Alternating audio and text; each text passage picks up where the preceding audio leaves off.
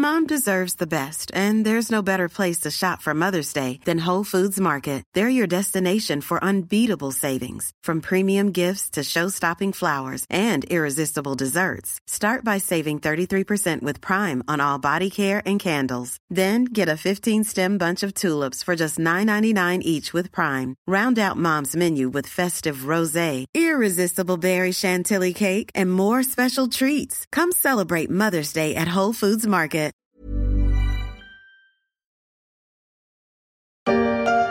Ben quoi? C'est à toi Euh, je le sais bien, mais j'hésite.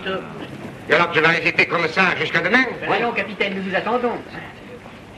Ah, mon ami, c'est que la chose est importante.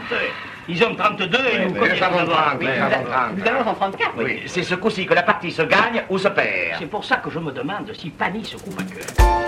C'est maintenant que la partie se gagne, pour les régionales sans doute, mais pour la présidentielle, c'est encore une autre histoire. Et la droite française se retrouve quatre ans après l'élection de 2017 et la défaite de François Fillon dans l'incertitude, à la recherche d'un capitaine pour affronter l'échéance de mai 2022.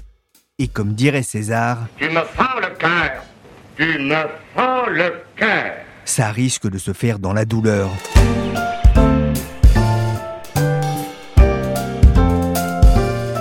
Je suis Pierrick Fay, vous écoutez La Story, le podcast d'actualité des échos, et on va essayer de reconstituer le puzzle d'une droite française éparpillée à un an des présidentielles.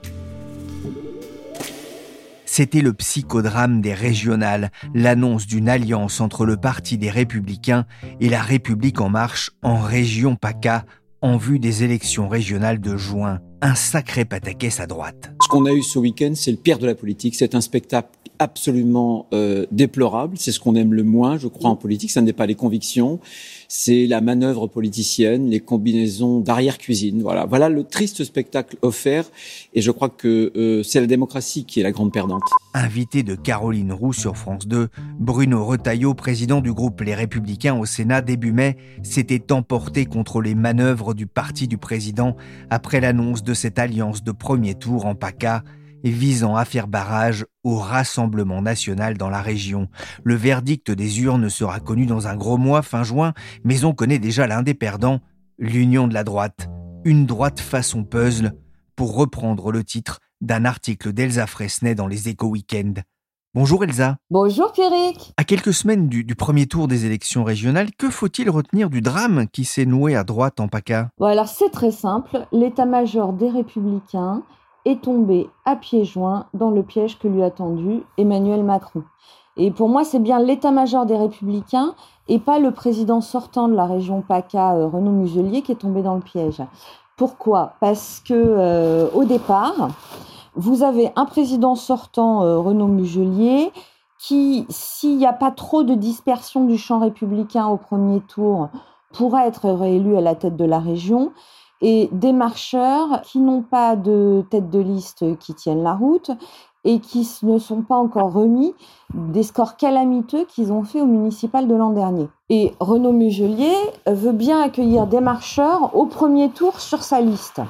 Bon, le génie des tacticiens d'Emmanuel Macron, c'est d'avoir transformé cette situation à savoir, euh, on ouvre un peu notre liste, les républicains ouvrent un peu leur liste pour quelques marcheurs, une situation du faible au fort, à, eh ben, je fais exploser euh, le parti Les Républicains. Et ils l'ont fait avec une phrase toute simple, c'est quand le Premier ministre Jean Castex a parlé de reconfiguration politique.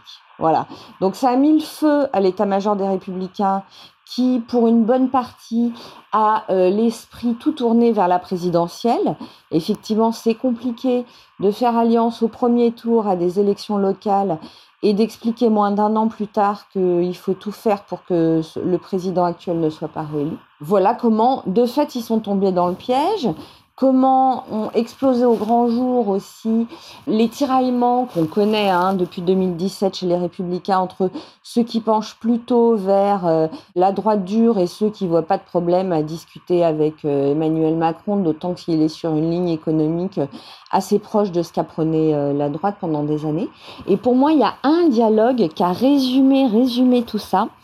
C'était début mai à huis clos au siège des Républicains. Vous avez François Barouin, donc François Barouin, le président de l'Association des maires de France, le maire de Troyes, celui qui était pressenti pour être Premier ministre de François Fillon s'il avait remporté la dernière élection présidentielle, qui dit à son copain d'il y a 30 ans, Renaud Muselier, qui lui dit tu ne peux pas être celui qui met une balle dans la tête de la droite. Et la Muselier lui répond du tac au tac, si on est dans la merde, c'est pas à cause de moi, c'est parce qu'on n'a pas de candidat à la présidentielle. Et pour moi, ça, ça résume tout parce que euh, les républicains n'ont plus de chef incontesté, n'ont plus non plus de candidat à la présidentielle, et donc ils partent dans tous les sens dès que cette échéance euh, arrive. Et il y a déjà eu une conséquence. Les maires de Nice et de Toulon, Christian Estrosi et Hubert Falco, ont décidé de claquer la porte de LR en soutien à la ligne de Renaud Muselier. Au revoir.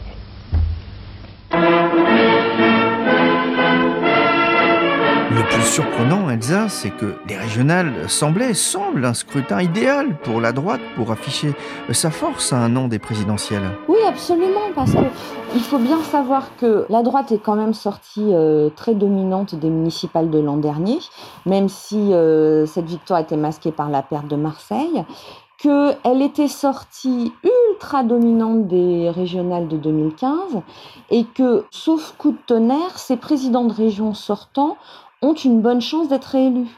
Euh, donc vous avez un parti et une nébuleuse de la droite non macroniste qui est ultra dominante localement. Or ça, ça a longtemps été absolument nécessaire pour servir de marchepied pour une présidentielle. Ça a longtemps été absolument nécessaire euh, dans un pays où les corps intermédiaires, à savoir les élus, comptaient. Donc euh, là, on pouvait tout à fait se dire que tous les prétendants euh, à la présidentielle de 2022, dont un certain nombre sont présidents de région, se battraient, réaliseraient des bons scores et auraient une légitimation à moins d'un an de la présidentielle. Ça, c'était le scénario idéal pour la droite. Il est bien évident que euh, le chef de l'État, qui euh, par culture et par intérêt n'a pas respecté euh, ce genre de rythme démocratique, donc lui, il n'a pas attendu que tout le monde conclue qu'au lendemain des régionales des 20 et 27 juin, qu'on dise encore que son parti, La République en marche, n'a pas de racines locales, que la droite est ultra dominante et que lui est sur la défensive. Non, il a continué à faire ce qu'il fait de manière absolument consciencieuse avec toutes les forces politiques depuis euh, son élection en 2017, à savoir semer la discorde chez les adversaires. Oh, une bagarre Attendez-moi Oh,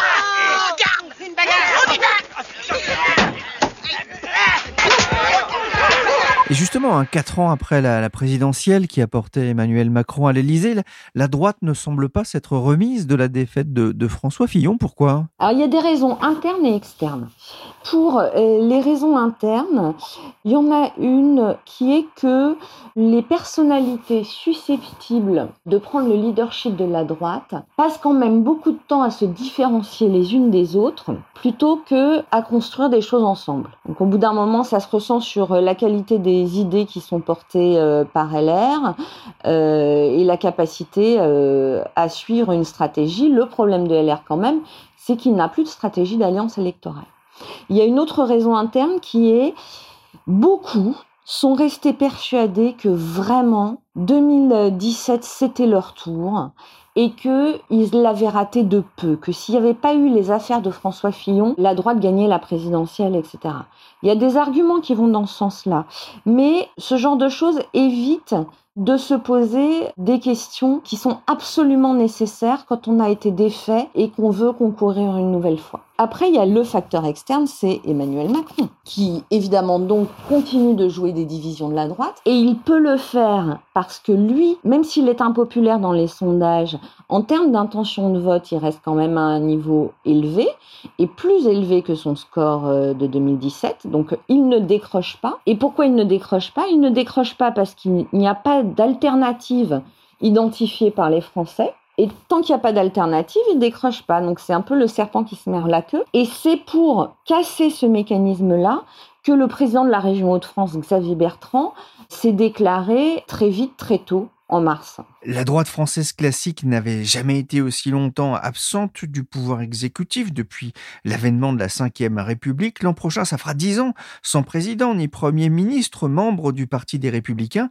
Est-ce qu'il faut y voir, Elsa, euh, l'héritage de Nicolas Sarkozy? On ne peut pas considérer que la défaite est l'héritage de Nicolas Sarkozy, parce que quand il a été défait par François Hollande en 2012, il a quand même laissé un parti en ordre de marche. Quand il a été éliminé euh, au premier tour de la primaire en 2016, le parti était aussi encore en ordre de marche. En revanche, sa responsabilité est autre. C'est-à-dire que quand lui a quitté l'Élysée en 2012 et que son ancien Premier ministre François Fillon et euh, le secrétaire général de l'UMP Jean-François Copé se sont menés une guerre sans merci, il n'a pas spécialement cherché à améliorer les choses parce qu'il caressait lui encore l'idée d'un retour. D'ailleurs, il est redevenu président de l'UMP euh, puis de LR sous le quinquennat de François Hollande. Donc pendant tout un temps, Nicolas Sarkozy, en coulisses, a fait en sorte, il n'a pas été le seul, hein, mais a fait en sorte qu'il n'y ait pas de nouveau chef qui émerge. Et puis, euh, depuis qu'il est de plus en plus évident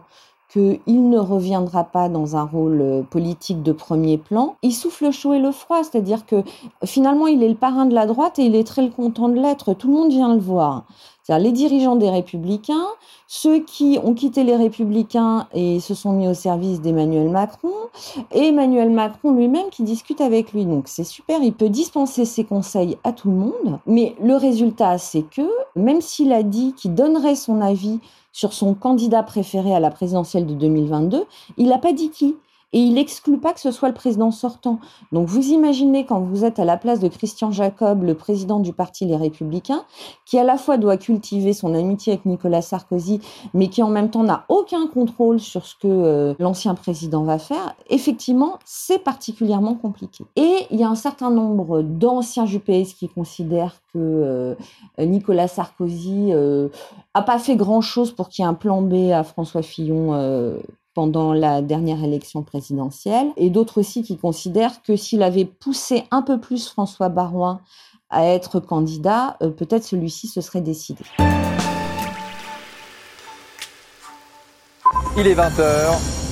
Voici le nouveau président de la République et c'est Emmanuel Macron avec 65,1% des suffrages qui arrive en tête et qui devient donc le nouveau président de la République. C'était il y a 4 ans, le 7 mai 2017, sur France 2, la victoire d'Emmanuel Macron qui remettra son titre en jeu dans un an. Justement, Elsa, comment la droite aborde-t-elle l'élection présidentielle de 2022 Alors, mathématiquement dans la meilleure des situations, psychologiquement dans la pire. Mathématiquement, parce que, comme on le disait, elle sera euh, majoritaire dans les collectivités territoriales, elle est majoritaire au Sénat. Elle a encore un certain nombre de figures de premier plan qui ont une longue expérience de l'État sans être très vieux, donc elle a plutôt des bons arguments à faire valoir dans un temps où on se dit que peut-être les Français, notamment l'électorat de droite, pourraient chercher euh, à être rassurés, euh, à être stabilisés psychologiquement de la pire des manières parce que elle a plusieurs candidats potentiels à la présidentielle et qu'ils ne sont pas d'accord entre eux sur la manière de se départager. C'est tout le débat sur euh, la primaire. C'est-à-dire que vous voyez quelqu'un comme Xavier Bertrand, qui n'est plus euh, aux Républicains d'ailleurs, qui a dit qu'il se présenterait euh, à la présidentielle quoi qu'il arrive et qu'il participerait pas à une primaire. Vous avez d'autres candidats potentiels comme euh, Valérie Pécresse, Laurent Wauquiez, Bruno Retailleau, qui eux veulent une primaire. Alors on se dit, bah, tant pis pour Xavier Bertrand, et puis voilà, il va se présenter tout seul. Sauf que, y compris au sein des Républicains, vous avez quelqu'un comme le président Christian Jacob, qui lui non plus ne croit pas à la primaire parce qu'il considère que ça génère des divisions, d'autant plus euh, indépassables qu'elles sont publiques, que ça génère aussi des prétentions, dit-il. C'est-à-dire qu'on oublie quand même qu'il y a en ce moment énormément de candidats potentiels. Vous avez aussi l'ancien commissaire européen Michel Barnier, mais aussi le maire de Cannes David Lisnard, le député Philippe Juvin. Donc ça finit par faire beaucoup et avec des degrés d'expérience euh, de l'État et de la gestion des affaires publiques quand même très très différents. Donc euh, quand vous n'avez pas de chef incontesté et qu'en plus vous n'êtes pas d'accord sur la manière de le sélectionner, et eh ben vous avez un problème. Et c'est ce qui se passe en ce moment pour euh, les républicains et au-delà la droite non macroniste. Vous avez cité pas mal de noms hein, de candidats, alors pas toujours déclarés, mais plus ou moins euh, intéressés ou qui pourraient avoir envie de se lancer. On voit que certains avancent leur pion, se positionnent, rêvent. Et quel est le risque, euh, sans primaire, qu'il y ait plusieurs candidats de la droite républicaine l'an prochain? Alors, à ce stade, je pourrais pas vous le dire parce que beaucoup de choses vont dépendre du résultat des élections euh, régionales de juin, des scores des uns et des autres, à savoir Xavier Bertrand, Laurent Wauquiez, Valérie Pécresse. Et beaucoup de choses dépendront aussi, et là c'est bien plus large que la droite, de l'humeur dans laquelle les Français vont sortir de la crise du Covid et l'humeur à l'égard de l'exécutif. Et ça, ni la droite ni Emmanuel Macron, euh, évidemment, à la fois ne le maîtrisent et ne savent le prédire. Alors le chef de l'État, lui, fait tout pour que si les Français finissaient par être grognons à son égard, il se range quand même derrière lui en se disant bah, il n'y a pas d'alternative. Et après, à l'inverse, évidemment, les leaders de droite ont deux angles d'attaque vis-à-vis du président. Son bilan qu'il considère très mauvais sur la sécurité et l'immigration, et aussi le manque de professionnalisme de ses équipes, qui a pu se voir dans les problèmes logistiques qu'a rencontré l'État euh, au moment de la crise du Covid, etc. Voilà. Et pour le moment, aucun, évidemment, ne maîtrise de quel côté penchera la balance pour les Français. Parce que quand même, la crise du Covid anesthésie non pas le débat politique entre acteurs politiques, mais anesthésie euh, l'importance de ce débat aux yeux des Français pour le moment. Et c'est vrai qu'il peut encore se passer énormément de choses hein, d'ici à, l'élection présidentielle.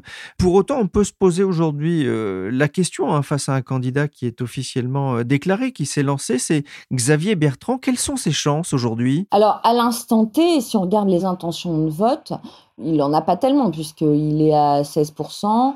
Il n'a pas tué le match avec ses autres concurrents à droite, même s'il les devance. Il reste loin derrière euh, Emmanuel Macron. Mais regardez l'instant T là tout de suite n'a pas de sens pour une bonne raison, c'est que euh, les certitudes de vote se cristallisent de plus en plus tard et qu'on est encore à euh, un an de la présidentielle. Là où il a bien joué tactiquement, Xavier Bertrand, et c'est Gilles Boyer, le co-auteur d'Édouard Philippe, qui me disait ça. C'est bien vu parce qu'il a planté son arbre au milieu du jardin et tout le monde est obligé de se tortiller autour. Alors, quand Gilles Boyer dit tout le monde, c'est-à-dire les autres prétendants à droite peuvent plus l'ignorer, ils doivent faire en sorte, et comme il a été aussi le premier à se déclarer et à dire qu'il participerait pas à une primaire, on ne pourra pas l'accuser ensuite d'être euh, le diviseur. Sinon, en termes de profil, on peut se dire que face à Emmanuel Macron, je dis face à Emmanuel Macron parce que si on part du présupposé qu'ont euh, énormément de sondeurs, à savoir que Marine Le Pen sera qualifiée au second tour de la présidentielle, la question est quel est le candidat de l'arc républicain qui se qualifie pour le second tour? Donc qui élimine l'autre? Et on peut se dire que face à Emmanuel Macron, Xavier Bertrand coche toutes les cases. C'est-à-dire qu'il a une très longue expérience ministérielle, donc il a une fine connaissance de l'État. Il a une longue expérience d'élu local ce que n'avait pas le président et ce qui l'a desservi aussi quand même dans ce quinquennat, et dans une atmosphère où le dégagisme serait euh, toujours présent et l'anti-élitisme toujours présent. Autant en 2017, Emmanuel Macron était euh, le fils rêvé de l'élite française, autant là, Xavier Bertrand, lui, y cultive son passé euh, d'assureur, son extraction modeste et son profil euh, proche du terrain. Donc sur le papier, c'est plutôt un bon candidat pour la droite. Moi, ce qui m'a étonné, c'est le côté acerbe des critiques contre lui. Et il en faut quand même beaucoup pour m'étonner après euh, plus de 20 ans de journalisme politique. Et j'ai entendu des trucs genre, euh, ils m'ont au moins autant que Vauquier, on a eu Hollande, on va pas avoir Bertrand, euh, c'est un mauvais camarade, des choses extrêmement qui s'attachent à la personne et pas aux options politiques. Et donc quand on a ce lot d'ennemis dans son propre camp, c'est pas évident. C'est-à-dire que quelque part aussi, comme le dit l'ancien bras droit de Xavier Bertrand, qui maintenant est ministre de l'Intérieur, Gérald Darmanin, le problème de Xavier, c'est pas Macron, c'est son camp. Et en ce moment, dans une période où les Français n'ont pas encore la tête à la présidentielle, c'est effectivement là que ça se joue. Est-ce que les uns et les autres vont euh, gaspiller cette période à se tirer dans les pattes de manière frénétique ou est-ce qu'autre chose s'imposera? Qu'est-ce qui se passe dans la Bordel, il y a de l'ambiance.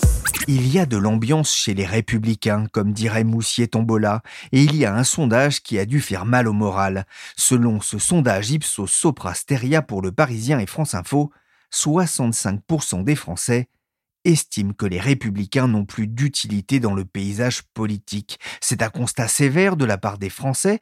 Ça veut dire, Elsa, que LR a perdu la partie face à la République en marche qui a réussi d'une certaine façon son OPA sur la droite modérée? Alors, d'abord, on ne peut constater qu'une partie est gagnée ou perdue qu'au moment des élections quand les Français votent vraiment. Donc euh, effectivement, je dirais pas ça.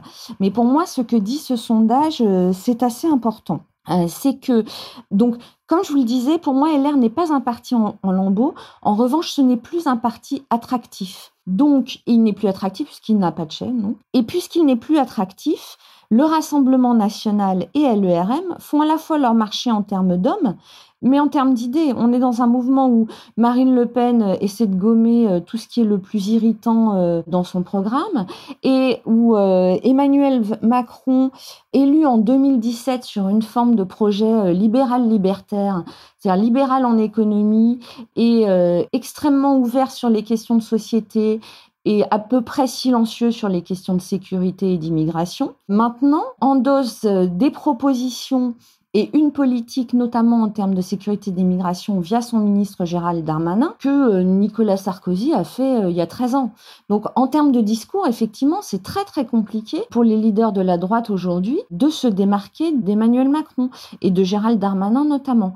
Et donc, quand ils le font, ils ont deux manières de le faire. Soit ils font des propositions de plus en plus radical. Et ça, c'est exactement ce que veut le chef de l'État parce que ça pousse des gens euh, considérés comme raisonnables dans la population, etc., à faire une surenchère. Donc, peut-être, peut-être, ça n'en sait rien, à les rendre à la fois moins raisonnables aux yeux des Français et à les marginaliser. Et les leaders de droite, il y a une autre manière dont ils peuvent se démarquer, et là, c'est effectivement plus embêtant pour Emmanuel Macron, c'est le bilan et la perception du bilan sécuritaire par les Français. C'est pour ça qu'en ce moment, ils axent tous sur ce thème-là leurs attaques contre le gouvernement. Mais il ne faut pas oublier une petite leçon quand même de 2017, c'est que toute une partie euh, de la droite euh, libérale et de la droite des affaires a fini par se tourner vers euh, Emmanuel Macron parce qu'elle en avait assez que ses leaders naturels ne parlent que de sécurité et d'immigration matin et midi et soir. il y a une partie de l'électorat de droite pour qui la sécurité reste très importante, mais pour qui ça résume pas l'alpha et l'oméga de ce que doit être euh, une politique euh, gouvernementale et la vie en général. Un dernier mot, Elsa, dans votre enquête pour les échos week-end, vous avez demandé à quelques personnalités de la droite le nom des personnalités qui les inspirent. Alors la droite républicaine cite souvent, on le sait, hein, le général de Gaulle qui n'aurait pas fait ci, qui n'aurait pas fait ça et qu'on n'aurait pas imaginé faire ci ou ça. Mais ce n'est pas un nom qui revient, en tout cas dans, dans ce mini-sondage que vous avez réalisé. Le nom qui revient, c'est celui d'Angela Merkel et aussi plus surprenant, celui d'Elisabeth II. Oui. Alors, d'abord, il y a une raison pour laquelle aucun n'a cité De Gaulle. C'est que nous avions conçu ça avec euh, la direction de la rédaction des Éco Weekends. Nous avions demandé une personnalité politique vivante. Précisément, on ne voulait pas avoir euh, six ou sept fois le général de Gaulle. Donc, Angela Merkel, oui, est citée à la fois par euh, le ministre de l'économie Bruno Le Maire et par la présidente de la région Île-de-France Valérie Pécresse. Pour le premier, ça montre son penchant franco-allemand et la manière dont toujours il a envisagé aussi sa vie politique à une, une échelle internationale. Donc c'est intéressant. Pour la seconde, il y a, bah, Angela Merkel est quand même la première femme politique incontournable au niveau européen et qui aura duré aussi longtemps. Donc pour quelqu'un comme euh, Valérie Pécresse, qui doit encore affronter dans son camp, pas ouvertement, mais quand même des euh, est-ce qu'elle serait capable de faire le job, c'est important de citer Angela Merkel comme inspiratrice. Et là où c'est marrant, c'est que, enfin, Valérie Pécresse, moi, je trouve, c'est une illustration des objections qui restent encore quand, euh, sans vouloir le dire, on veut pas nommer une femme qui a tout ce qu'il faut pour un poste. Et là, alors, j'ai vu mais des tas de gens très divers, euh, aux Républicains, etc. Quand je leur parlais de Valérie Pécresse, donc ils me disaient oui, elle y pense, euh, ceci, cela. Et puis la conclusion, c'était, elle ferait un excellent premier ministre. voilà. Bon, ça c'est pour l'anecdote. Elisabeth II, j'ai trouvé ça, oui, effectivement original, c'est François Barouin. Et le fait qu'il cite Elisabeth II montre aussi tout à fait son statut actuel au sein de la droite française. C'est-à-dire que il cite une chef d'État, puisque la reine d'Angleterre euh, est la chef de l'État britannique, qui a duré, qui a une importance manifeste, mais qui n'a jamais été dans la politique active. Et le statut de François Baroin en ce moment au sein de la droite, c'est un peu ça. C'est-à-dire que, alors bien sûr, il est dans la politique active via l'Association des maires de France, euh, quand il parle, on l'écoute, etc. Mais en même temps, il y a des tas de gens qui l'auraient attendu pour qu'il soit leur chef, leur candidat à la présidentielle, et il y va pas, il leur dit ni oui ni non, et il reste lui aussi euh, un peu en apesanteur. Et euh, voilà, je trouve que ça résume euh, assez bien sa position actuelle. Ah, il y a aussi euh, Laurent Wauquiez dont on n'a pas parlé. Lui, il a choisi le chancelier autrichien Sébastien Kurz pour la fermeté des convictions couplée à la sobriété de la forme. Wauquiez qui est en embuscade, hein, c'est ce que vous m'expliquiez avant l'enregistrement, Elsa. Alors il reste en embuscade parce qu'il ne faut pas oublier, il a dû quitter la présidence de LR après le crash des européennes de 2019. Et c'est un vrai problème pour lui parce qu'il avait pris la présidence de LR en 2017 pour être le patron et le chef incontesté qui serait candidat à la présidentielle en 2022. Donc là, il a dû prendre un sérieux recul. On l'a assez peu entendu euh, ces dernières années au niveau national, mais je peux vous le dire, c'est fini.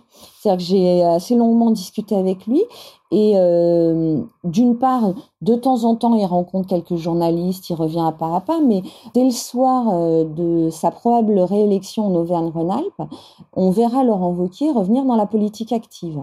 Et euh, lui, euh, il veut une primaire aussi, comme Valérie Pécresse et Bruno Retailleau, parce que au fond, ce qui est important là maintenant pour Laurent Wauquiez, bon, c'est vrai qu'il s'interdit rien pour la présidentielle, c'est de montrer qu'il conserve un poids politique national. Or, effectivement, toute une partie des cadres du parti LR ont été placés là où ils sont par lui. Donc, euh, je pense que effectivement, il va réclamer réclamer jusqu'au bout la primaire pour exister dans l'après. Et d'ailleurs, euh, il affûte déjà euh, ses flèches contre Xavier Bertrand, hein, parce que en gros, ce qu'il dit, c'est bon, bah les programmes, voilà. Maintenant, ce que les Français vont vouloir, c'est pas un candidat qui aura le meilleur programme, c'est le candidat dont ils sont sûrs qu'il fera le job, aussi dur soit-il. Et de Xavier Bertrand en gros, il dit euh, aucun électeur de droite n'achètera un radical socialiste.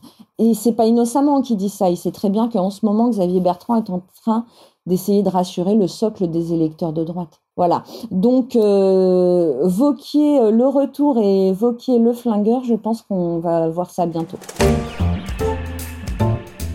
Merci Elsa Fresnay, enquêtrice aux échos. Vous pouvez retrouver son article dans les pages des échos week-end et sur le site deséchos.fr.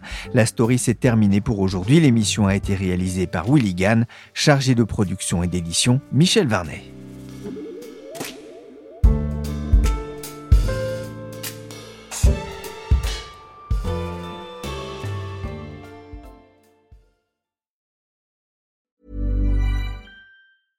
Planning for your next trip? Elevate your travel style with Quince. Quince has all the jet setting essentials you'll want for your next getaway, like European linen, premium luggage options, buttery soft Italian leather bags, and so much more. And is all priced at 50 to 80% less than similar brands. Plus, Quince only works with factories that use safe and ethical manufacturing practices. Pack your bags with high-quality essentials you'll be wearing for vacations to come with Quince. Go to quince.com slash pack for free shipping and 365-day returns.